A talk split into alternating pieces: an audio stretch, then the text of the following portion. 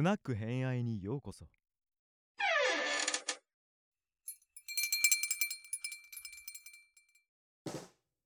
はい。では皆さん、こんにちは。こんばんは。おはようございます。はい。では前回に引き続き、はい帰ってきた鎌倉北条会義経スペシャル、はいタイトル投げ 大事大事。の一の谷、その戦戦いの後編ですね。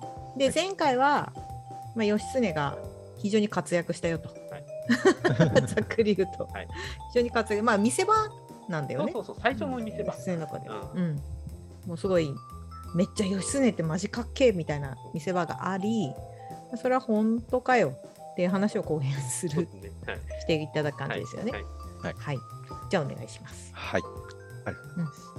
ではですね、今回は、うん。えっ、と、移設、新設、石の谷の戦いというところで、うん、前回は定説というか、まあ、物語上、皆さんがよく聞く一の谷の戦いっていうふうなところだったんですけども、かっけえ義経かっけえみたいな。かっこよさマックスの映画のような活躍っていうふうな感じだったんですうん、けど、本当だよね。まあですね、えーまあ、当時の一応軍記物と呼ばれるですね、吾妻鏡ですとか、まあ、吾妻鏡一応、か鎌倉幕府正式の歴史書なんて言われてるんですけど、一応軍記物っちゃ軍記物なのでっていうところなんですけど、あとは平家物語。っていうところをですね、ね。はい、うん。というものが、まあ、元に、こういった定説の元になってるんですけども、まあ、まず、逆落としというところの、まあ、自然、非現実的な、こう、うん。軍事行動っていうところからしても、まあ、史実としてこう扱うにはちょっと難しいよねっていうふうなところが、まあ、一般的に、えー研究者というか、そういった、あの、う事実を見ようっていう人たちからすると、そういうふうに言われてるっていうふうな形になります。はい。うんうんうんでまあ吾妻鏡も同じように平家物語をもとに作られているので、まあそこも難しいよねというふうなところになってます。はい。で、で、そうなってくると、一体何を元にしなきゃいけないのかっていうところになると、えっ、と、前回の一番最初に出ていた九条か九条兼実って呼ばれるう貴族のトップのはいはい。。ねはい。で、この人が、えっ、と、まあ、えーえー鎌倉北条会でも出てきた玉葉って呼ばれる玉に葉っぱの葉あの葉っていう字を書いた。玉葉っていう風な、まあ、当時の一大日記っていう風なところを書いているわけですね。はい、なので、このお玉葉に記載されている内容っていうのが、まあ、一番史実っぽいよねって言われる資料になりますね。あ、そうなんだね。はいなんで、玉葉には確かにですね、源氏型、あ源氏のお軍が勝ったっていうふうにですね、こう、報告が、あの、朝廷に何日かおきにこう入ってくるっていうふうなところを受けて、それをですね、えの関連ねが丁寧に書き残しているっていうふうなところがあるので、はいはいはいまあ、そこから見ていくのが一番よろしいであろうというふうにはいあります。でもですね、まあ、これもパーフェクトではなくて、どうしてもあの結果報告になってしまうので、こういう過程のどういったあー軍がこう進んでいって、どういった戦いの流れがっていうふうなこう具体性には乏しくてですね、えー戦いのこう実像っていうふうなところを見るにはなかなか難しいものがあるっていうふうな形になってしまいます。はい。なので、こうしたまあ一次資料だとか、まあ、二次資料と呼ばれる正確性の高い資料っていうところがまあ少ないので、一の谷の戦いの真相っていうところが、まあ、前半も言ったんですけど、わからないままになってしまっているというふうにはいはいはい。うんはいなるほどね。うんでですね、えーで、ここからですね、えっ、と、前回お話しした一の谷の戦いのこの場所ですね。地名とこの場所っていう風なところをどのように配置していかなければいけないのかっていうふうな、まず一つ目の お謎にですね、迫っていければというふうに思います。はいはいはいうんはいで、まず1点目がですね、一の谷っていう風な地名と、日踊り越えあという風な、この2つの地名をうん。どこにこう配置するのかっていう風なところが、まず一番重要なこのうん。キーポイントになってくるんですけども、でうん。皆さん、あの、定説を聞いてると、日踊り語って一の谷の背後にあるってイメージが多分、はいはいはいはい。そうね。わかりうん、なんか、うん、確かに。なんか流れ的に聞いてもそういうイメージ。下って一の谷で義経が戦いました。うん。まあ、近くに、はいその、福原と呼ばれる、あの、平家の拠点があって、っていう風なところをイメージするのが一番ういいと思うんですけども、ですがですね、えーと、今の、まあ、地名と照らし合わせたところ、照らし合わせていくと、一ノ谷って呼ばれるところが、うん、えーと、当時の平家型の軍、えー、拠点であった福原っていう風な拠点からですね、10キロほど離れてるわけです。遠い。はいはい、10キロ程度。結構遠いな。はい、西に離れてます。西の方面。え？あ、そうなんだ。うんはい、で、えー、日踊り越えっていう風に言われている場所が今も残ってるんですけども、そこがですね、はい、福原の裏手の山の部分が日踊り越えっていう風に呼ばれてるんですよ。うんうんうんうん、そうするとですね、日踊り越えと一ノ谷っていう風な位置が、えー、10キロほどこう間が空いているわけです。はい。そうすると、ね、はい、うん、そうすると義経が日踊り越えを下ってきました。はい、そしたらですね、一ノ谷がないわけですね。舞台設定として。あれ？うん、一ノ谷がないぞ。というふうにですね、うん、なってしまうと。一ノ谷の戦いじゃなくて、日踊り越えの戦いになっちゃう、ね、そうなんですね。はい。うん。とですね、えー、一ノ谷の後ろに日踊りがあったのか、日踊り越えの近くに一ノ谷があったのかっていう、このわけわかんない現象が今発生してるんですけど、で、そこで、えっ、ー、と、まあ、一つ、えー、言われるのは、で日踊り越えをちょっと,、えーと、フォーカスして見ていったときに、今ある日踊り越えを、見てですね、逆落としができるほど急峻なこう崖があるのかっていうと、ないわけなんです。そうね。しかも、この日踊り越えと言われる地形のところは、なだらかなこうスロープ状になっていまして、非常にこう、進軍するには、あの進軍しやすい地形になってしまっていると。しかも行きやすいし、はい、いうところになってまして、こうするとですね、うん、ちょっと待ってくると。逆落としなんてやらないじゃないかと。確かに。奇襲かけてないね。ただただ下っていけばいいじゃないか、ずるずると。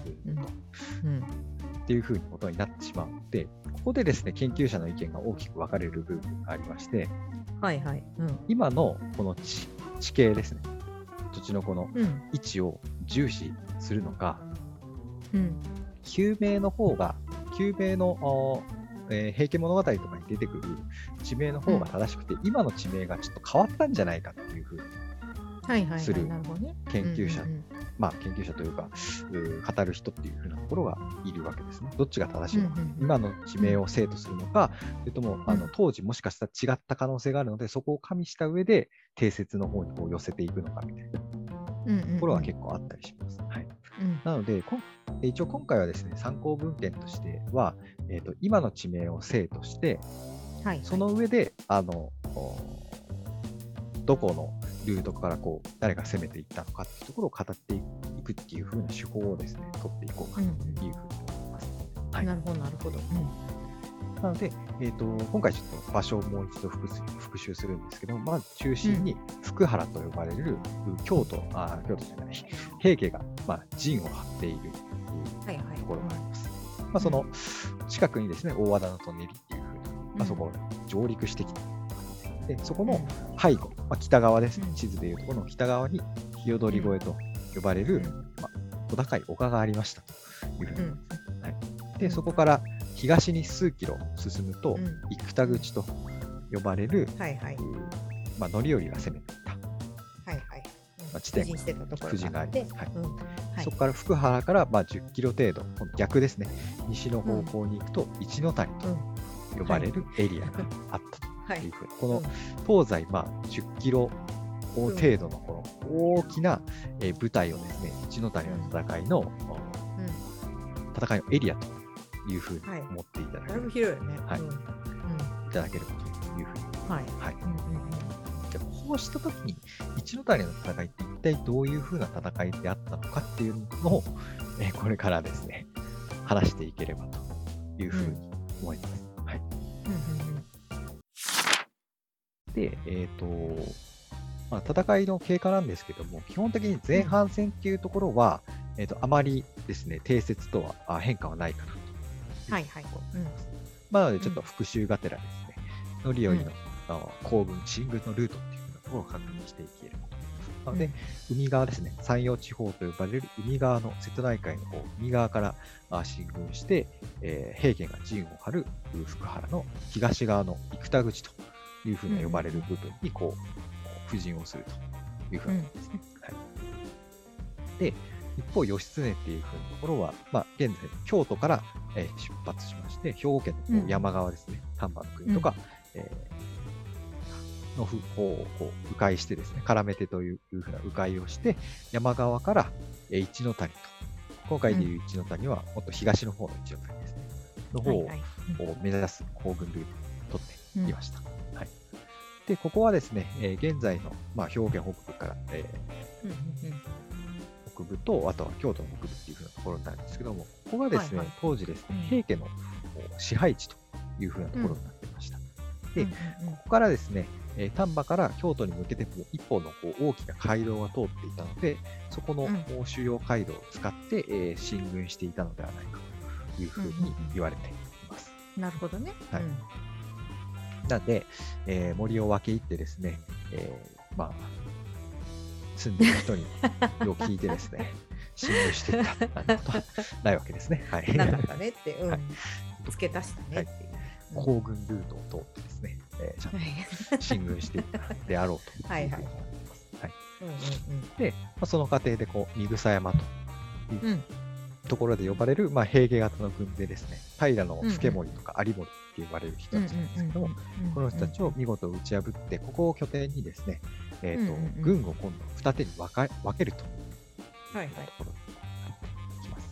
はい。ですね、ここが結構重要なところで、はい。まず、義経は軍を二手に分けて、どちらの方向に向かったかっていうふうなところが重要なんですよ。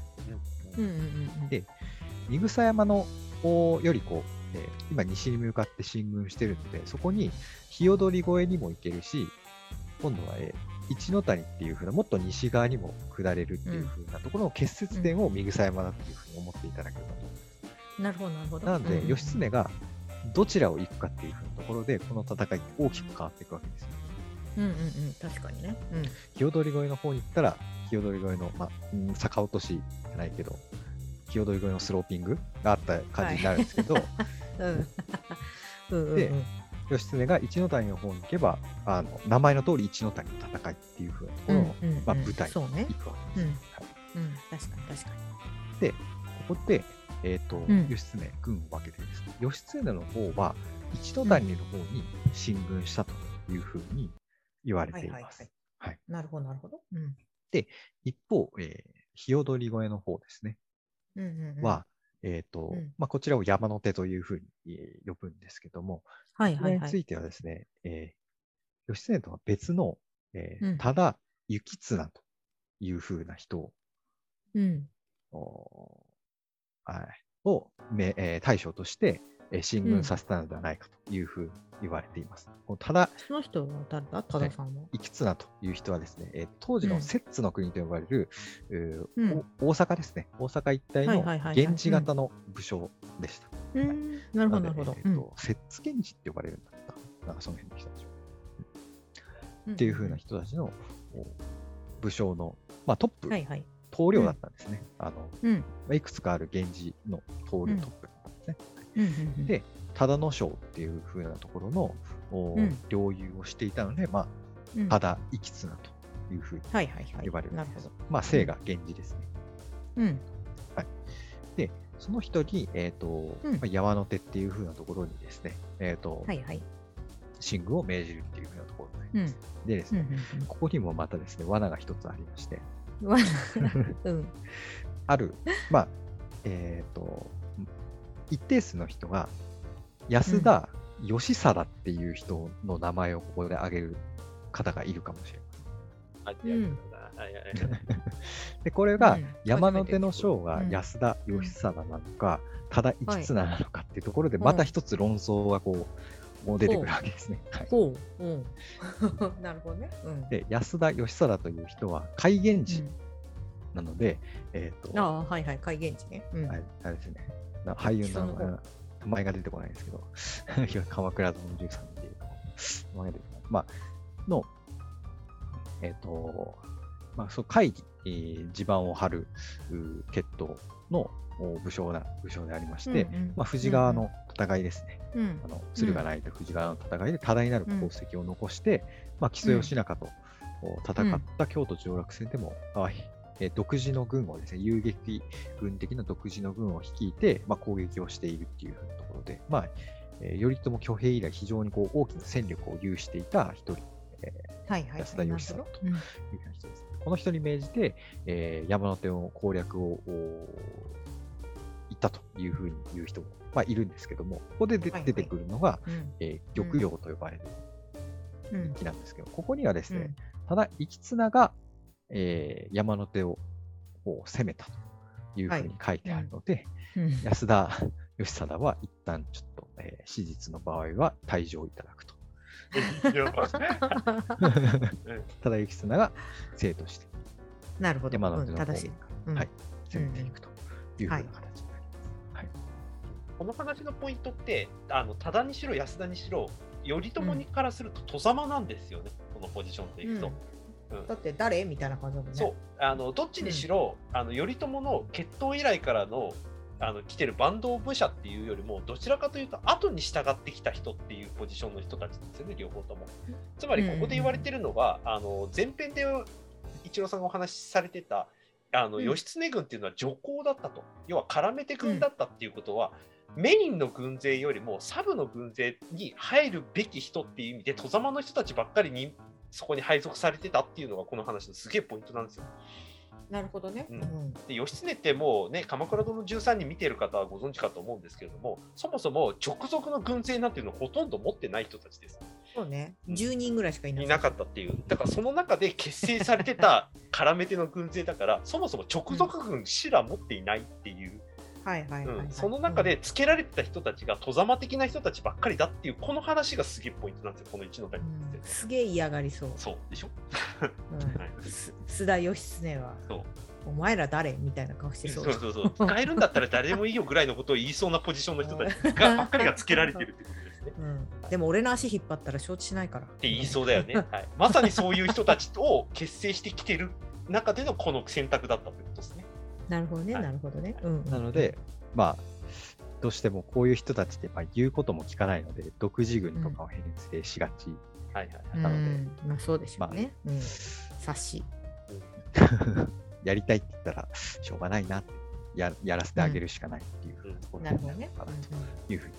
はい、で、えっ、と、そこからですね、えーなので、えー義経っていうふうなところは一ノ谷と呼ばれる方面に、まあ、さらに東の方ですよね、に、えー進軍をしていったというふうな形になります。まあ、うんここでもわかるんですけども、あの福原から非常に遠い方面をこう攻めているので、やっぱり義経自体があまりこの時重要視されてないのかなっていうふ そうね。にまあ、そうね。今の、うん今のマイトさんがおっしゃったみたいな感じ、そうですね、はい。まあ、うんさらに遠いところをこう攻めるそうよね。形になって、10キロ、10キロぐらい離れてるね。うん。なのでこういった、まあ、平家、あ、平家じゃないな、源氏のお多田幸綱ですとか、まあ、うん。安田義貞っていうふうな人たちが、まあ、あのうん。絡めてる中でも中心になっているので、うん。まあ、義経って空いているところしか攻めれないよねっていうふうな形になって、うん。最終的にうん一の谷の方にえー進軍をするというふうな形になって。はい。なるほど、なんかせざるを得ないみたいな感じになってね、今の話を聞くと。そうですねはいうん、うん。せざるを得ないし、まあ、うん、そうですね、そういった形になるのかなというふううな感じになりん、すっごい嫌な顔してそう。冷たい顔してそうだもん。いやいや、なんで俺がここなんみたいな。そういそ ね、はいうん。それで？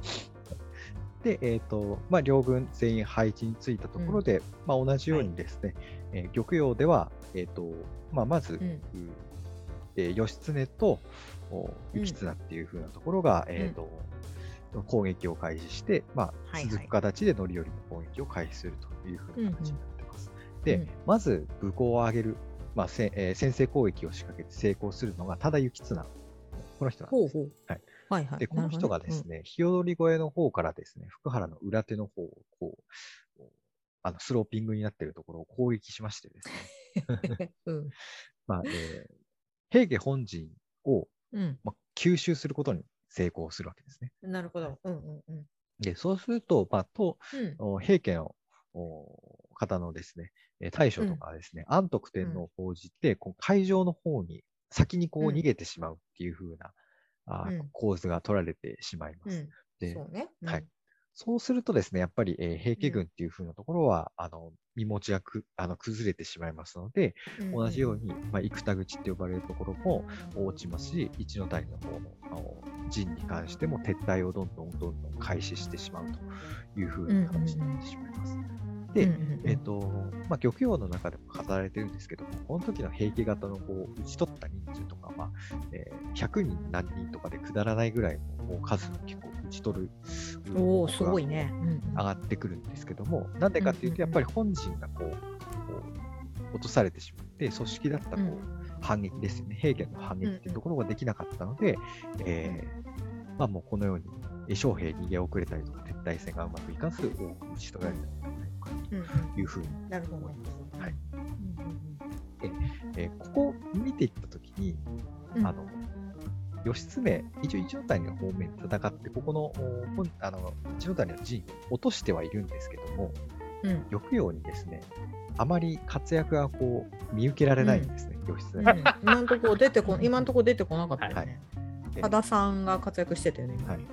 そこもそうで、えー玉葉の中でも一番こう先行の筆頭って呼ばれてるのは、まあもちろん範頼もそうなんですけど、この下に出てくる多田なんですよ。多田幸綱っていう人が、誰？誰？っていう風な形で出てくるんですけど、この人がですね、はいはいうんまあその武功っていう風なところが大いにこう高まるわけですね。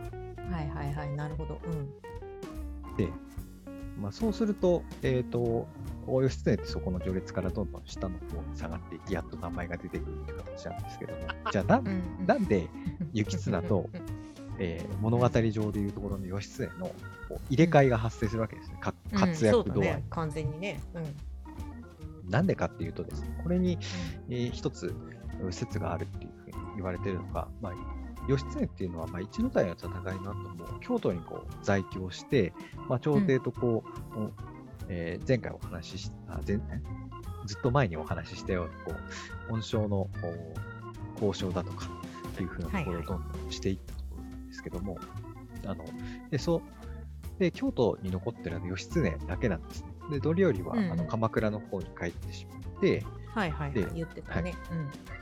で、多田幸綱がですね、この後ですね、追放処分を受けてしまうんですね。そうだね。京京都から？あの、えっ、と、せ鎌倉から？鎌倉からです。鎌倉殿からですね。あの鎌倉殿から？うん。そうなんだ。名字のへえ。多田の、多田の章っていうところを治めて没収されてしまうんですね。あららら。うんで、多田なるほど幸綱自身も、えっ、と、うん源氏からこう追悼処分を下されてしまうと。あらまあ。うんいうふうなあ形になってしまいます。はい、うん。で、そうしなんで？ここはまあ、えーいろいろ策謀があったみたいなんですけど、ちょっとあまり詳しくは調べられてないんですけど、なるほど。いや、。まあでもうつ、展開です、要するに。要するに打つ展開ですね。はい。うん。っていうところで、はい。そうね、多田幸綱がですね、退場することによって、戦後のこう、うんはいはい。えっ、ー京都でですね、義経自身が、えー、と文献として残っているのが、絡めてのこう総大将として、一の谷の戦いの合戦をこう、語り草をこう言うわけですよね。こういうふうに戦って、こうなってきたっつって。歴史は勝者が作るからね。そうですね。はい。うん。っていうふうなところと、あと朝廷とのこう関係っていうふうなところで、えー義経の戦いぶりをピックアップした、まあうんえー平家物語っていうところが編纂して、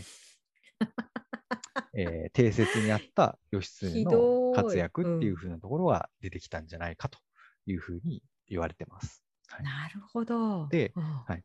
でこのように、今僕が、うん。あの言ってきた、えー、とこの位置関係、地名の位置関係を持つ研究者からすると、ここの平家物語とかを書く過程において、義経の,、あの活躍ぶりを強調するために、一ノ谷っていうふうなところを福原の、おえー今の位置だと離れているので、もっと近くに寄せて、うん。日踊り越えのなるほどふもとに寄せて、福原の本陣を隣に置いて、うん。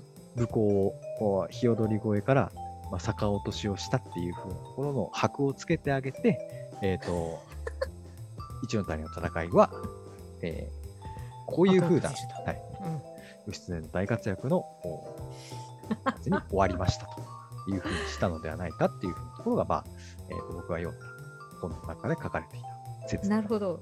義経がかっこよくあるために地形さえ寄せちゃったみたいなそうですね。感じああ、そうそうそうそう。はい。なので、でなおかつ鹿まで登場させちゃった。そうですね。はいはいはいはい。えすごいそれ。うん。でこれはあの資料としての特徴もあって、えー、と前編でちょっと一郎さんがお話してくれたように、吾妻鏡って基本的にあの鎌倉幕府寄りなわけですよ、基本的には。うんまあそれはそうね。書いてる人たちがそっちだもんねはい、っていうことは、この書かれていることがどっちにとってプラスになるかっていうことを考えると実はその義経をある程度持ち上げることを目標にするんだったら義経を持ち上げた方がいいよねっていうことになって、結局その実は義経の軍艦要は監視役みたいな形で梶原景時がついてるんですよこの時に史実上のイメージでいくと。にもかかわらず、ここで梶原景時と義経が対立したみたいなシーンを書くことで、どっちともバランスを取るみたいなシーンを設けてたりするんですね。はいはいはい。後に梶原景時は、あの鎌倉幕府創設以降にあの一族ね、皆殺しになったりっていうことがシーンあったりするんで、その伏線をここで張ってるみたいなことがやっぱり書かれてたりするっていうことがなるほどね。俗滅になっちゃうね、そうそうっていうことがあって、うん。それはなんでかっていうと、ここで義経と対立させている、でもそれ対立させてるのは義経が勝手なことをやって、梶原景時はそれを鎌倉幕府の立場に立って、それを管理していたっていう言い分を立てるために、このエピソードを作ったっていう話すらあるみたいなね。結局やっぱ作られてるねじゃあねうん、そう。作られてるというか、もうどっちが基準で作られてるかも、もうこの段階ではわからないってことですね。そうだよね、はいうん、義経に都合よく作ったのか、はいまあ、鎌倉幕府よりに作ったのかっていう。作ったのはいかってい、そうですね。はい。どっちにしろどっちにしろわからない どっちにしろ土地がこうやって寄ってきたのちょっと面白い、そうそうそうそう。はい。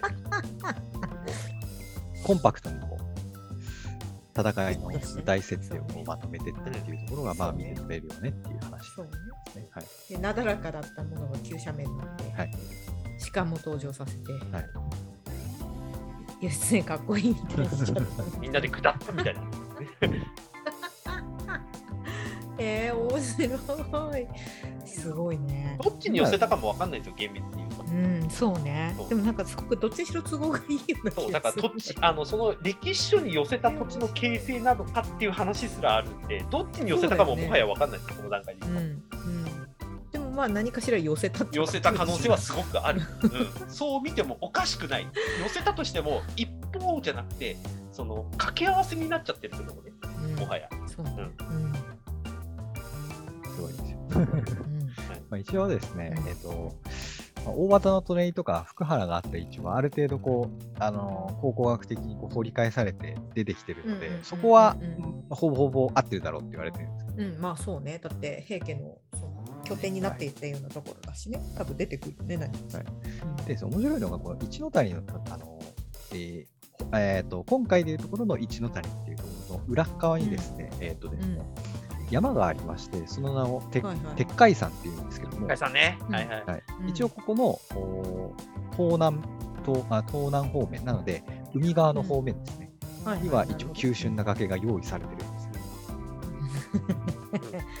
なので、一の谷をそのままこう寄せていったときに、その鉄海山が、えっ、と、弾き踊り声に、スッと、何当てはまぐるっとこるんじゃないうか。はい、変わってしまったのではないのかというふうには一応、結構そっちを題材にしてる作品も結構ありますよね。漫画とか、ねね小説では、鉄海山から実は逆あ逆落とししたんじゃないかっていうさことを採用してる作品も結構ありますね。なんか都合よく記憶が書き換えられましたみたいな話だ。そうそううん。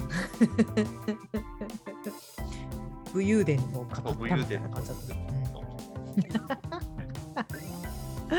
ん はい。ありがとうございます。うん。まあ、このようにですね、一応、うん歴史にはこういった書き換えの部分もあったりするのでですね なんとか、えー一次資料、二次資料を当たってですね、正確な歴史を読み解くっていうところの大事さが、この解説で身に染みて分かっていただければじゃないかなというふうに思いますね。いやは、大事ですね。ね、それまあね、都合が良くて自分にとって楽しいことばっかりやっぱり情報として入りやすいしね。うんうんそうですね。はい。うん。面白かった。なので、今回、もしかしたら、えー須田義経に関しては、やっぱり伝説をこう重視しているところがあるので、定説の方にねね、傾く可能性が多いかもしれないですけど、の方がまあドラマ的には盛り上がるよね。うん今のキャラ的にも。今のキャラ的にはね。はい。うん、そっちの方が合ってるし、もしその多田さんって人が突然出てきて、そっちで活躍しちゃったら、もう多分すっごい暴れまくりそう。うん俺に活躍させろみたいなこと言いそうな感じがする。じゃあ出るかな、一応隊の方かどうだろら。ね。はいうん。っていうところは、皆さん、引き続きドラマでう。大河を注目していきましょうみたいな話はいです。大事ですね。はい。はい。っていうところかな、はい。以上です。っていうところで、あれ聞いたことあるな、その話っていうのが、実はやっぱり歴史って後から意外と都合よく書かれてるんだなっていう感じ の分かりやすい一つの例みたいなお話をしていただきました。というところで、まだまだ次回は義経スペシャル続けたいと思いますので、引き続き鎌倉北条会やっていきたいと思います。ありがとうございました。ありがとうございました。はい、ありがとうございました。